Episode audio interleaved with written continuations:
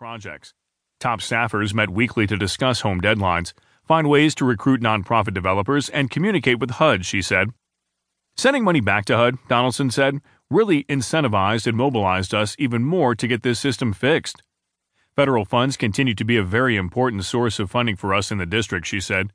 We must use these funds, and that is my mandate. Despite the loss of federal funds, Donaldson said the Housing Department in the past year allocated $20 million in new federal dollars, including money from the Home Program, and $106 million in local dollars from the Housing Production Trust Fund. All told, the district has spent $600 million of its own money since 2001 on housing, producing more than 9,500 units, according to the city. But the Housing Department's management of that money has drawn sharp criticism.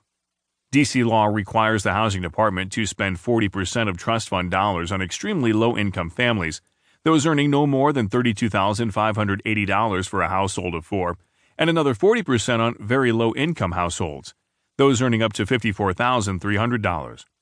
City auditors reported in March that the department has spent far less. In 2014, only 32% of the trust fund dollars were allocated to those two groups. In 2015, it was 49%.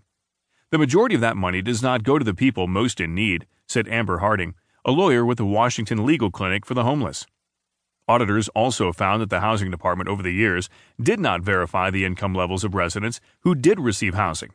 And although the city has reported that thousands of homes have been built or renovated with trust fund dollars since 2001, auditors found the department's records too unreliable to know for sure. Auditors are now trying to build a database that tracks the trust fund spending and production levels. Information, for example, number of units, number of projects, and award amounts, from DHCD was constantly changing, auditors wrote. The Housing Department is supposed to commission an annual independent audit of the fund, but no audit has been done, the district's auditors found. We were told that they lack resources to oversee many aspects of the Housing Production Trust Fund program because they must devote resources to the federally funded housing programs, and they do not want to risk the loss of federal funds, auditors wrote but the housing department ended up losing federal money anyway. Hurting the most vulnerable.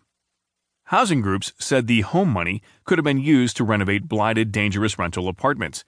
In the district, 2,000 households live in units without kitchens or plumbing. In Fairfax County, Virginia, and Montgomery County, Maryland, housing officials have used some home money to give out rent vouchers to cash strapped families. Neither county has returned money to HUD in the past three years. The home program is critical to the work we do, said Shauna Sorrells, a former HUD administrator who is the Director of Legislative and Public Affairs at Montgomery's nonprofit Housing Opportunities Commission, which has used home funds to pay for vouchers. We don't leave any money on the table. In the district, the Housing Department considered plans similar to those in Fairfax and Montgomery.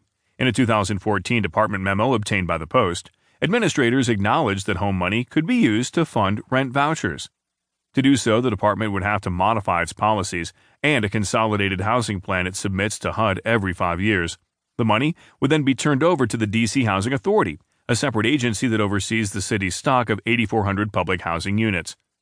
The Housing Authority manages the city's waiting list for public housing units and the city's more than 11,000 rent vouchers. At current funding levels, only about 100 vouchers become available each year for new families. Although families' needs can differ, an average voucher covers about $1,250 a month in rent, according to housing officials. The Housing Authority had a vehicle in place, said lawyer Michelle Christopher, a former compliance manager at the Housing Department who is a staff attorney at a healthcare agency in Louisiana. We didn't have to do anything but give that money over to them. We would have helped people. Nathan Sims, former deputy director of the Housing Department, said officials in 2014 were poised to transfer $3 million in home funds and had proposed an amendment to the city's consolidated plan. But the plan was set aside in 2015 when Bowser became mayor and Donaldson took over the housing department, he said. We were moving in that direction, and then the administration changed, and that was something they didn't want to move forward with, said Sims, a former U.S. HUD official who worked at the housing department from 2011 to 2015. They had different thoughts. They wanted to put it into projects. Donaldson said the housing department has since listed rent vouchers as an eligible use of home funds in the city's newest consolidated plan which has been approved by HUD. But there are no plans to spend the money on vouchers this year because other projects are more pressing, officials said. I can only say that going forward and looking forward, we are making that possible, and we are again increasing options as best we can, Donaldson said. Housing advocates